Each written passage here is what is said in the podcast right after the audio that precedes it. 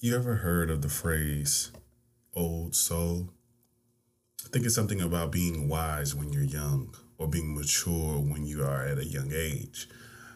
I think that it can beckon you to make very specific decisions, make you be a little bit more aware and forward thinking, and also very future forward minded. I think in today's age, we can truly be entranced with so many things and boggled down by overstimulation via social media and so many other things. As a content creator, I genuinely believe that we have to have to mind our overall devices, figuratively and literally, and make sure that we're putting our mind into things that are smarter to reduce the level of, you know, you know, stress and worry that we might have about the things that we have to do, especially when we're talking about maintaining a good social media presence. My guest for today's episode of the Braid Podcast, Matt Millstein, gave it has created a really interesting solution to really I believe is going to shift the market of podcasting and overall marketing as a whole. So, buckle up and get into this conversation. I am Rodney Perry, also known as King, and I am the host of the Braid Podcast, sponsored by Braid, your new, newest solution for sourcing, publishing, and editing short form content. Let's get into it. This is the Braid Podcast. Welcome, welcome. I am Rodney Perry, also known as King, and you are tuned into the Braid Podcast. And today I have a special guest here with me, a serial entrepreneur and founder and CEO of Old Soul Podcasting Network. Um, I have here with me Matt Millstein. How you feeling, Matt? I'm doing great. How you doing, Rodney? Uh, I'm doing good. As I said, as I said, in you know, right before we turned the mics on, your setup is amazing. I know the people are gonna notice and see it. And I can't wait to, you know, get to get into the editing, you know what I'm saying? Because it looks so good. Which I love that, you know, that's becoming a thing. You know, I think I can always tell the difference between people who have watched who just went in a rabbit hole of YouTube to get their setup right and folks who kind of uh, like really know what they're doing and they really going crazy. It's like, oh, this this backlighting is crazy. It's mm-hmm. it's hidden, but it's good. You got a big big bulb light or something, got a big balloon right in front of you, possibly. All that type of stuff is always lovely to see. But no, how you doing today? I'm doing great, man. Doing great. Thank you for showing some love to the setup. It's one of those things that I've always wanted, I think secretly, to live that YouTuber lifestyle and have the studio set up and all that, but never did it. So the past couple weeks been my wife has said at a point she's like, okay, so what's what's all the gear? Are we hitting that level where it's like you're getting a little little too crazy with it? Because I'm constantly buying stuff and sending it back. I'm like, babe, check out this light. Yes. Send it back, get a different light, different yes. stand. Yeah, that's. That's love. That's love, though. That's love, though. That's love. I like that. I like that. Well, let's get into who you are. Um, you're a young entrepreneur who has been entrepreneurial for a long time, but I would love for the people to understand your story as well. So tell us about more about you. Thank you. My first entrepreneurial journey or endeavor, if you could call it that, was when I was eight years old, I started a nonprofit called Cards of Joy. I was in third grade and we were going through a book, I forget the name, but we were learning about entrepreneurs and what it meant and there was a story of a little girl who made greeting cards, birthday get well, thank thank you cards, stuff like that, and sold them to friends, family, to save money to buy a bike. And at that time in my life, I really liked to draw, not anymore. My parents had a hair salon uh, attached to the to the house, and I was constantly interacting with their clients. So I mm. identified my first customers and I had this deep desire to helping others, specifically those in Haiti. And that just comes from a variety of things in, in my early childhood. And yeah, so Cards Joy was born and started out with just lined notebook paper, folding it in half. A client might have their hair color processing, and I'm drawing some snowmen on there for a Christmas card and sell to them. We partnered with an organization called Beyond Borders who was the actual like boots on ground in Haiti. And the approach to fighting child servitude was to partner with the community and to equip them with resources and knowledge on how to take these girls out of violent situations. Mm. So it wasn't like we were going in there and like, this is the best way to do it. It was a community effort. Community said, here's what we need. And then stateside, we tried to bring that in. Fast forward to high school, I started a recording studio called Savage Studios. Uh, I'm a musician at heart. And yeah, during that time was just kind of learning the industry as much as a teenager can, was giving drum lessons as well. Ended up moving to Nashville, Tennessee, pursuing a career in drumming because that was the dream since I was a little kid, tour the world, do all the things. Third year of college, that passion just kind of left. And mm. truthfully, the only word that I can really describe it as, the feeling, is heartbreak. Like it mm. felt like a terrible heartbreak where, yeah. So in working through that, a lot of prayer, a lot of uh, just trying things out. Ended up switching communications, went entirely left field, had an internship, was a podcast producer, realized I'm kind of good at this, started a marketing company, was doing way too much at once yeah. in terms of offers, realized podcasting is the one thing I really, really loved and saw opportunity with, doubled down, and Old Soul was born. Okay, okay. So let's let's slightly unpack some of that. Um, because I love that you know so much has happened in a small amount of time. You know, I think that, you know, there is something about because how old are you exactly?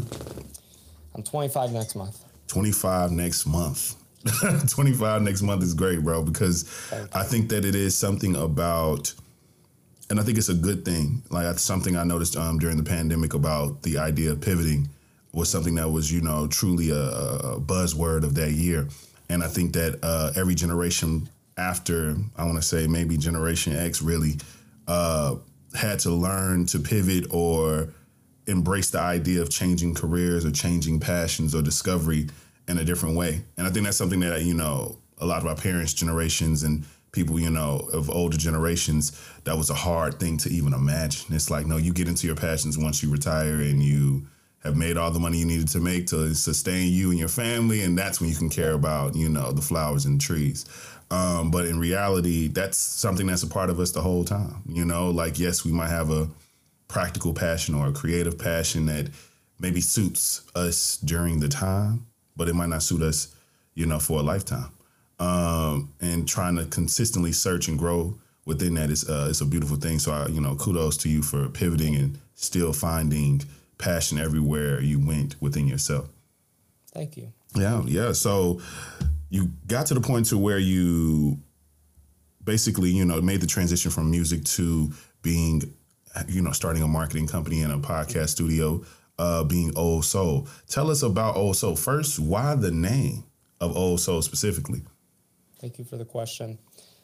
In naming a business, I can't speak for every entrepreneur, but for myself, it was probably the most difficult thing thinking of, well, it has to be short, it has to be easy to say, easy to spell, it needs to have meaning, it needs to, you know, someone needs to hear it and understand what the heck you do, right?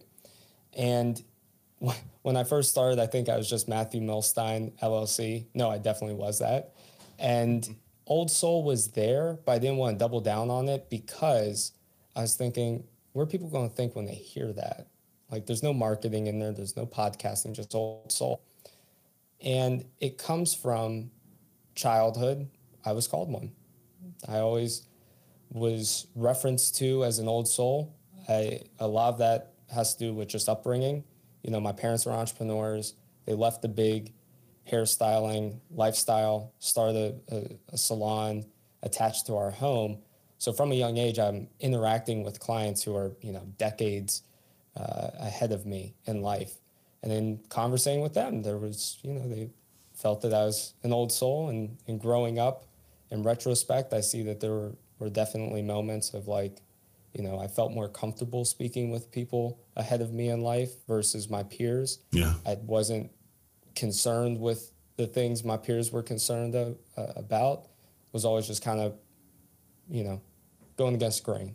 Yeah. Okay, I see, I see, I see. I liked it. I liked it. I too was definitely called an old soul, and maybe it's something to that. You know, yeah. being able to be articulate and communicate mm-hmm. at an early age is certainly a, um, a very you know mature quality to have. So I understand that. That makes mm-hmm. sense. Um, So tell me exactly what does Old Soul do as a as a company as a business? We specialize in B2B, business to business storytelling. Mm-hmm. We do that through two service offerings. One is podcasting, and the other is content flow. For podcasting, we have a completely done for you system. The main goal of most of our shows is for lead generation.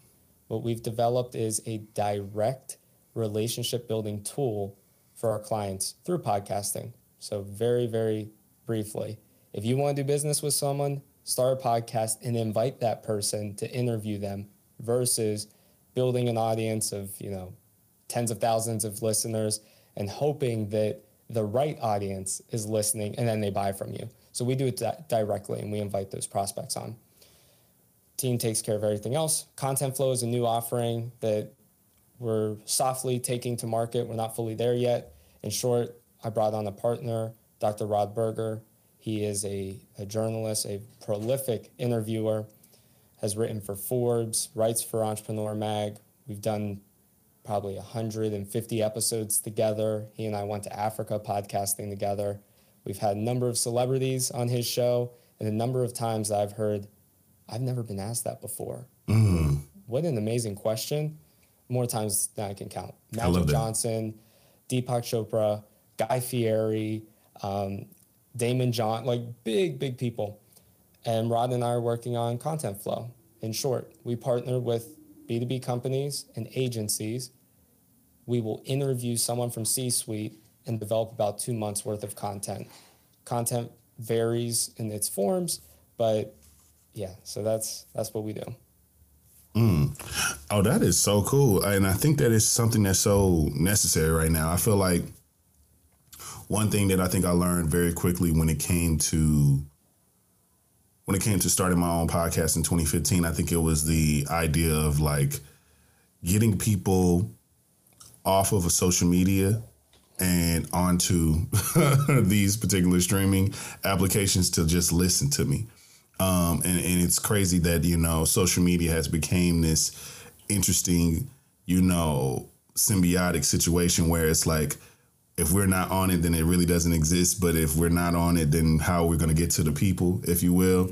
Um, so there's, and, and because of all the shifts and algorithms and the demands of social media, it's technically its own job to where you're almost making quality content just for the sake of people being attracted to your page and attracted to your, you know, the things that you do to eventually be motivated to clap, just to, to tap that link to come and see something, to book that consultation, to do whatever it is that you are offering online. And I think it's so intriguing to me because they know this, and yet it's still made to be a difficult thing. You know, like not even to get on my soapbox all the way, but mm-hmm. it always baffles me that, you know, there are people who are casually on these applications who are perfect to be perfect consumers of so many different businesses and you know and content offerings as a whole just for entertainment purposes or educational purposes. So in my mind if you create if you because they they already fixed that they already have distinguished who's here for that and who's not by creating you know creator profiles and business profiles and so on and so forth. And if, so if that's something that you're opting into on these platforms in my mind in my mind uh you should not even have this um kind of like specialty. This is just this specialness treated to you on the application, but I think it should be an understanding of you posting so much, you sending it off to, you know, so many people to, you know, interact with, you interacting with so many different people should be seen as something that helps you continue, continuously build because you're creating things to keep people on the app versus people who are just casually posting, you know, what they ate last night in the cat video, you know, but majority of the time they're just being spectators. I love that you are offering you and you and your company are offering something to mitigate a lot of those things by taking some long form content and breaking it down because you know that's what that's what Braid is all about too. So I get it, you know, uh, as a resource, I get it. Um, but I, I definitely have a podcast, you know, question to you for you. Um, so many people speak to you know oversaturation that podcasting has certainly hit this hit the ground really hard in, in the past few years, and so many people have popped up with podcasts uh, to the point to where it's almost something that everybody considers as something to roll out a you know album, movie, show. Uh, so many various different you know platforms are using you know this accompanying media as a podcast as a part of it, and I wonder if you do you see a like a plateau of growth in terms of the industry, or is there kind of a it's just a point of the maturation where there's a settling in, and the people who are going to stick around are going to stick around, or mm-hmm. tell me what you think about those things when it comes to the growth of podcast industry. We're not saturated. I don't even think we're. I think we're going to see a lot of change this year. My forecast is what we're seeing on TikTok is going to be applied to podcasts in the coming, maybe not 2024, maybe 2025. Speak more to that. What do you, what do you mean? Well, there's a few things that we're going to be testing, but when you look at attention spans, and they're shrinking. Mm-hmm. The general rule of thumb for a podcast is what? Keep it 30 minutes or less, right? Yeah, yeah. Well, what would it look like to have digestible content on podcast platforms? Mm-hmm. So taking, you know, take this episode, for example. Well, there's going to be different segments or different topics that you and I discuss. Thanks. Is it valuable to post just one of those topics on podcast platforms, Spotify and whatnot? I, I don't know. I think we're advancing to a point where people may want that. And I could see playlists put together of like, you know, two minute long episodes or segments, whatever you want to call it, for a given topic. Mm. Just the means of breaking people into a podcast before fully committing to it potentially. I like that. But I just think that like we're seeing on on social everything is short form video content. Mm-hmm. It isn't entirely being applied to podcasting as it stands, only in terms of marketing, mm-hmm. where shorts are made and all of that. I just, I think, might be wrong, but I think it, it would make sense for for the industry to kind of go to that shorter content. Um, but yeah, also we can link in the show notes. I believe as Neil Patel brought up a uh, a recent stat that showed for in terms of blogs versus podcasts, there's like one blog for or one out of seven people, and there's like seven billion people or whatever. There's a billion blog posts out there. Mm. So that's a extremely saturated market. Extremely. If you look at YouTube and the number of YouTube videos that go out daily, mm-hmm. the number of new channels created, stuff like that, vastly larger than podcasting. Certainly. So I don't think that we've hit that point of saturation yet. I agree. I still think that there's a a level, mm, not level, but there is a kind of like a threshold to get over or a hurdle to get over in podcasting, unlike other platforms. Because you think about it, on TikTok, if you have a smartphone, you can have a video up in 15 seconds. Yeah. All in app. Yeah. Spotify, they tried rolling out the, you know, originally Anchor, now Spotify for platforms. Can you record episodes from your phone? Yes, you can. But the tech isn't there yet, yeah. at least on these platforms, where you're adding your pre-recorded intros and like you're doing all of that production exactly uh, in app. So I think that also makes it difficult for people to get started because they're like, oh, I need lights, I need cameras, I need mics, I need all these different assets put together mm-hmm. versus TikTok, which is much easier to break into. Yeah, no, no, that, that makes sense. That makes sense. I, I, I feel the same. I asked a similar question to Rob Greenlee, a former guest of ours, and he said something similar. He gave me some numbers saying, you know, there are over, I believe he said about, I don't know if it was 200 or 2 million podcasts that are like in, I think it was 200 million uh, that have like added been added to a directory of some sort, mm-hmm. but there's only like twenty thousand that are actively posting on a consistent yep. basis. So it's like the rubric is different, and I think that in comparison to everything else, I think that that's the the difference in issue because I think it's a lot easier. You don't get catch a lot of creative fatigue being a musician where you're you know mm-hmm. maybe have spent a lot of time to craft out several different songs, you might do that for a large amount of time versus a podcast. You have to book the guests. You have to edit those things. You have to market the thing. You have to continuously prepare for new and better episodes. Mm. It takes a lot of creative energy to do it. Um, like yes. podcasts are certainly um, a multi-level media. Um, product. So it's kind of like this isn't just me, you know, kind of being in the room, producing my own track, singing on on on my own track, and mixing and mastering, putting it out really quick. It's like I have to, you know, if especially if I have a guest based format, I gotta book the guests. We gotta schedule. We gotta get together. We gotta do all these things. I gotta use several different contraptions. There's a million things going on around me right now. you know, just to make the thing happen. So I always thought that that was intriguing, but I think a lot of people can't really keep up with uh, with the actual like work and the labor of maintaining a podcast. And I think that's why consistency is like a main thing of like being able to stick around in this industry as a whole. Um, I believe social media has some real high demands, and I, I, was mentioning earlier. And I think that having content flow as one of your offerings, I think is really, really good. And I think it's also right in the midst of the highest, you know, demand right now. So I think you, you know, kudos to you for even being ahead of the game because I think for a lot of people that's exactly how they feel. Even for myself, you know, I, I feel that I'm at the point now where I'm genuinely trying to, you know, continuously like try new things in terms of social media because I feel like I keep hitting hitting like keep getting these to these points and it starts to plateau and my growth is not as where I want it to be. And I can I can definitely say that you know content flow and having a consistent sense of content could possibly be the issue because I'm a one man band, you know, as so many other, you know independent creators are. And so I, I love that that's a, a content offering. Do you believe that this as a demand, like that's what's going to kind of separate the people who are really good and cutting through and gaining more elevation within their, you know, consumers, followers, clients, is the people who have a great idea around their content flow? Yes, I mean, stripping back content flow, what what's the big idea? Strategy. Mm-hmm.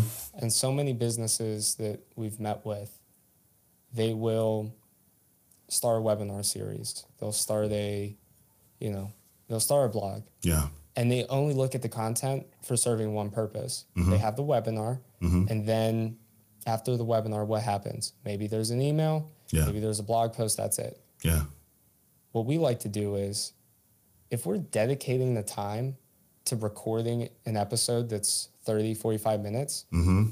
we should be extracting as much from that as we can. Thanks. Now, we're not just trying to make content for content's sake, but there are valuable moments in there. And there is a lot that can be recreated to serve a variety of platforms. Mm-hmm. So I think that those that come in with more of a strategy in mind of like, look, why do we have a webinar and a blog and a podcast all in these different silos? Like nothing is working together. And that's a big thing that we do with clients is like, okay, if we're making the show, it needs to fit in the ecosystem, mm-hmm. not just be off on an island. So it needs to be in your newsletter. It needs to be in email signatures. It needs to be easy to digest for you know employees to share. It's mm-hmm. just how do all these elements work together, and I think that is more valuable than just you know spray and pray as it pertains to content. I feel that. I feel that. I feel that. I think that you know, to me, I feel like the algorithmic, you know, setup of all these social media sites. Everybody has an algorithm now, and I understand it from a context of from a developer side of why that exists. Um, but I think it's such a, it feels like such a, you know, um, not a consumer friendly, uh, you know, format and like setup of any particular application because it has this level of like estimation mm-hmm. aspect to it, this level of, you know, kind of guessing. It feels like, what's the, um, it was a show back in the day called, I think it was, I don't know, I want to call it Minority Report. Oh, where where they like they like can like sense or like can see the future and know that you're going to commit a crime before you commit the crime type of thing. Yep. Random, but like to me, it's like that's how I think about the algorithm. It's like they're trying to best predict if you're gonna like this content, then you're gonna react a certain type of way. And if you don't react that type of way, then hmm, you must not like it. Moving on. Yeah. Downgrading minimizing the amount of views. You know, when in my mind it's like, hey, I don't know who you showed this to first. I don't know if you just picked 200 random people out of my followership to just show this to who, for one, are re- the, yes, they're on their phones, but they really don't care about my content. They follow me broadly because they know me. Uh, they've never interacted. Like in my mind, it's like if you're not sending it to the people that you know for a fact are more than likely to interact, then you're not really helping the thing. And I think that I, I don't know algorithmically how they pick and choose or if that's a randomized situation. Either way, in my mind, you got to send it to the to the phase. You got to send it to the people who are already in the DMs, already in, already doing those things. Because for me, that's always been my Achilles heel in terms of growth. Mm. It's like I'll I will have these great moments of you know of consistent growth, consistency, all these various things. And I'm posting all this diverse content. And in my mind, it's like, great, it's, you know, it's happening. And then I consistently stay in that pocket of the thing that kind of made the shift happen. And then it's like something shifts again. And now I have to adjust again. You know, how does one, how does one who is consistently creating um, content for whatever, if it's their business, if it's their, you know, whatever it is, how can someone actually keep up, in your opinion, with the algorithmic changes that happen truly almost every quarter? It's a good question. It's a question that also begs an answer for how well do we know the algorithm? Mm-hmm. Because there is a lot of speculation on how these platforms work. Do things like being shadow banned, does that exist? Yeah. You know, on TikTok, there's rumors of, well, if you delete a video, that isn't good. So you need to make it private so only you see it instead of deleting it from the platform. I've heard you need to have 25 minimum drafted videos in TikTok so that the algorithm thinks that you're active and stuff like that. Really? Maybe, maybe. But, you know, I, I hear all that stuff. I'm like, all right, cool. I think at the end of the day, what do all of these platforms have in common? Mm-hmm. There is a audience, mm-hmm. semi-captive, and they have people providing content to fill them up. Well, what fills people up? Entertainment. Facts. Value. Yes. In the forms of education. Mm-hmm. What else? Maybe a couple other things in there.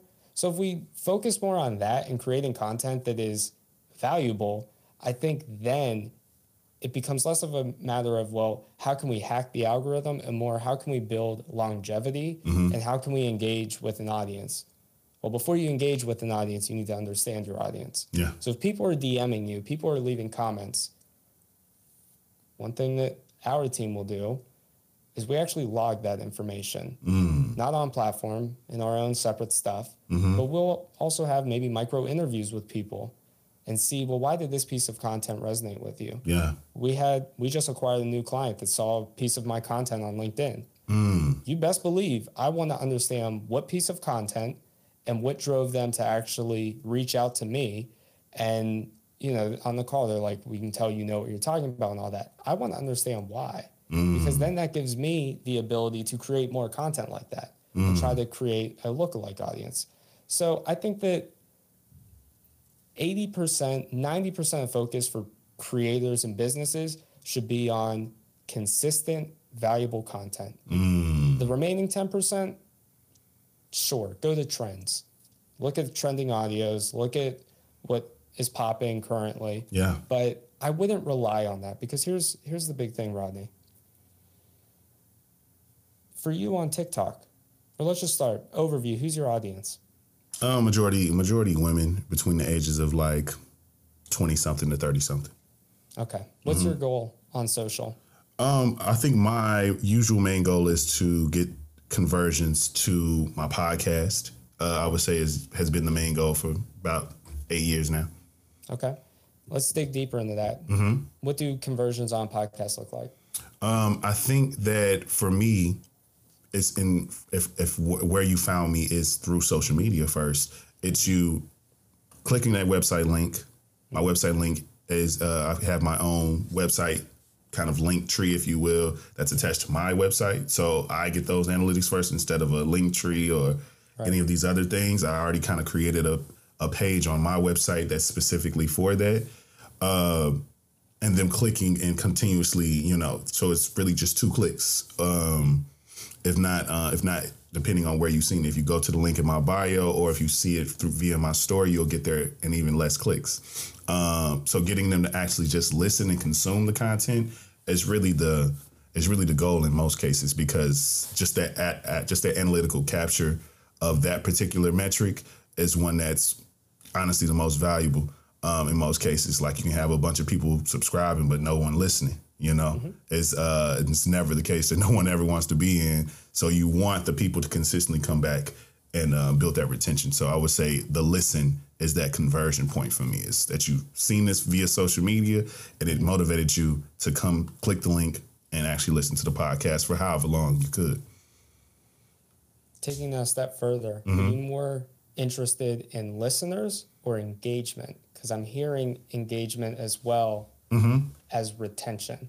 For sure, I think I think if I guess I spoke of it in a I guess in a um, in a sequential way of like that being the first step, sure. uh, because I think that what happens after the listen is subscribe you know subscribing being um you know actually subscribing um following very you know if you've more than likely if you already seen my page you're more than likely already following me um so subscribing to the actual podcast and coming back to listen the following week. And then not only coming back to listen, now the second time you're listening, you feel the need to share. Mm-hmm. So now you are incorporating this a part of your real life and also bringing it into the virtual world, letting people know that this is what you're doing. And so now, once you do that, and let's say I have a particular, you know, um, ad read or you know, particular offer that I'm speaking on from a sponsor or something that I'm offering for my own business, via the podcast and you let's say you book a consultation. Let's say you actually you know use the the promo code to actually sign up for whatever it is that i'm you know reading about uh that i'm marketing within the episode. Now you're becoming more of an advocate for me. You like you're you're listening you're subscribed you're tapped in and you're also literally every call to action you're following so that means you are truly an advocate of me also you're telling other people without me even suggesting for you to. You're that satisfied with the content that you want to tell somebody else. You want to share it without even being just that's being motivated to be shared. So there's definitely engagement from a context in the yes, from a social media context, but even more value comes with them, you know, doing things in the real world outside of social media. How much more rich is that than just I want more listeners. Mm-hmm. And I think that's where a lot of podcasters get it wrong. They focus so much on the listeners, and it's like, look, yeah, a couple things with that. Listeners can be the equivalent of you're driving on the highway, you see a billboard. That billboard is seen by 100,000 people a day. Mm-hmm. how many people are actually pulling off and going to that location? Facts. And then actually buying, and then actually telling other people, and then actually enjoying and sharing, right? Mm-hmm. So you can, like, I, I try to move people away from listeners because just like we saw a decade ago and still happens to get today, people are botting their social accounts. Podcasts are being botted too. Like For sure. Can buy, you can buy listeners, you can buy all of that. Mm-hmm. But the question is like, are those just vanity metrics? And that you like, do people just feel good knowing that I get 10K downloads an episode? Yeah. Cool, but so what? Right. Like, do you have an actively engaged community? No. Well, what you can see that, what you can see that once people oh, who do do that, if they utilize those numbers to be able to, you know, leverage some type of deals and partnerships and brands uh, to work with, to especially if they're paying them up front, and mm-hmm. and then they're giving them, you know, some type of code to, you know, monitor these things. You're making ten thousand. You're saying you have ten thousand, you know, downloads or plays um, every week. Mm-hmm. Then the expectation could be at least 10% of that are people who are going to click this link or who are going to buy something or going to do something. And if the numbers are always, you know, tremendously low than that, you're like, you're not even cracking 1% of that, yeah. um, but your listens are always there, it's like something's disconnecting. Like, yeah, it seems like people are tuning in, but really don't care about what you're saying. To me, yeah. that's what I would what I, what I would deduce that to be. And I think that I've been because of when I started and all those things, I think I've always been very true to what it is that I'm doing this for in the first place. If I didn't have a passion for it, I wouldn't have done it in the first place. And I think that the desire to make money via podcasting and all these various things is uh, to me, I feel like for you to really be able to be consistent has to be a secondhand option because there's so much sweat equity that you have to put in before you even get to the point to where you have a substantial, you know, situation. Unless you already are coming in with already the sweat equity done. You know, if you're starting a podcast and you're 40 years old, you already have a wealth of knowledge, all these things, Right. then it makes sense. But if you're like a lot of people, very young, you know, new, finding their voice, just like I was. I started mine at 22, you know? Mm. And so for me, it's kind of like I understood that for me to get to this point, I gotta, I have to be good at this before I even quote unquote think that somebody should pay me or or align themselves from a business context with this particular you know platform. So I feel that I feel that a lot, you know, and I and I think that this year has truly been a year from. It's already started off being a year for where I want to understand that social networking isn't just via you know these applications like tapping in and calling in those people who you have the number of you have the email of you already have the contact point that every single one of these applications would love to have already they want your email they want your number they want these they want your location these data points to be able to understand more about you you are we all already have that in our phones already we already have possibly 50 to 100 people that we could possibly get on the phone with right now just to have a casual conversation, just to ask them about their day, just to ask them about what what's on their mind, what's going on. And that technically is the same thing that will fill out all of these various uh, social media platforms because it's so much of it is just this stream, this collective stream of consciousness on every single platform.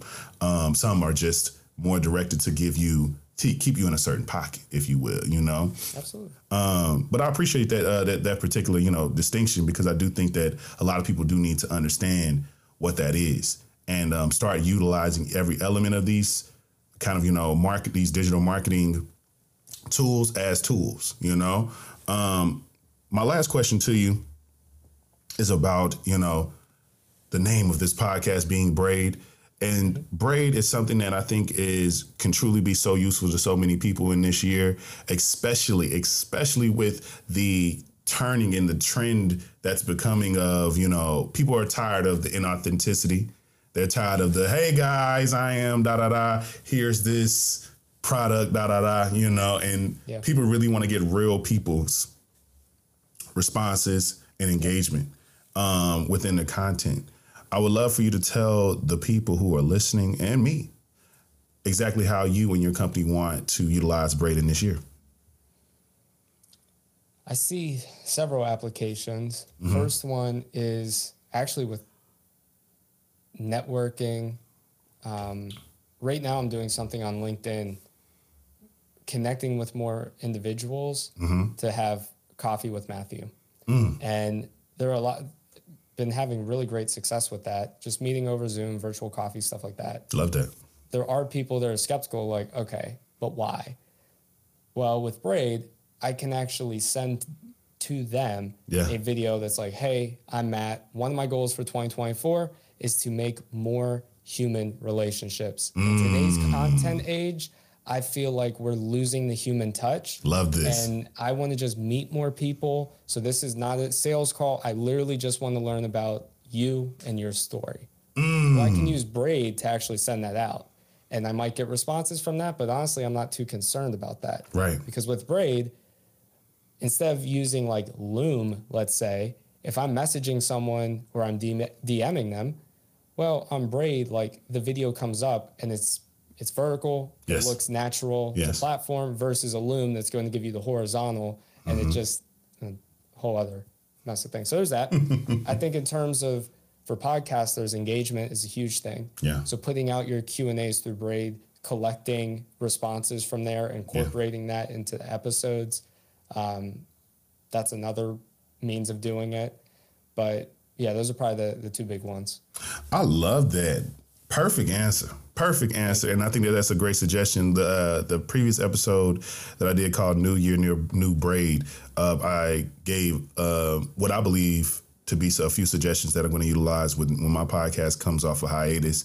uh, to continuously engage, but also uh, understand what the people are looking for in terms of my content. Like if you are here, you know, maybe you haven't gotten exactly what you wanted and you believe that I was going to provide a certain level of, you know, education, entertainment, or certain type of guest to expose you to, let me know. And Braid is a great way to kind of collect those things. And I think that that's the beautiful part that I always consistently try to tell Michael. Anytime, you know, you know, Michael is certainly a, a true CEO because he's mm-hmm. All over the place and right in the right places at the same time. And I've told him um, consistently, like the cool thing about Braid is that if you continuously just think about various different use cases, so many people can utilize this for so many different reasons. So it's it's I think for so many people it's it maybe seems too basic or they need their hand held for certain things. It's like it's really based on your imagination. What is it that you need? There's a nine times out of ten Braid can fill in or give you some type of easier way of getting that done.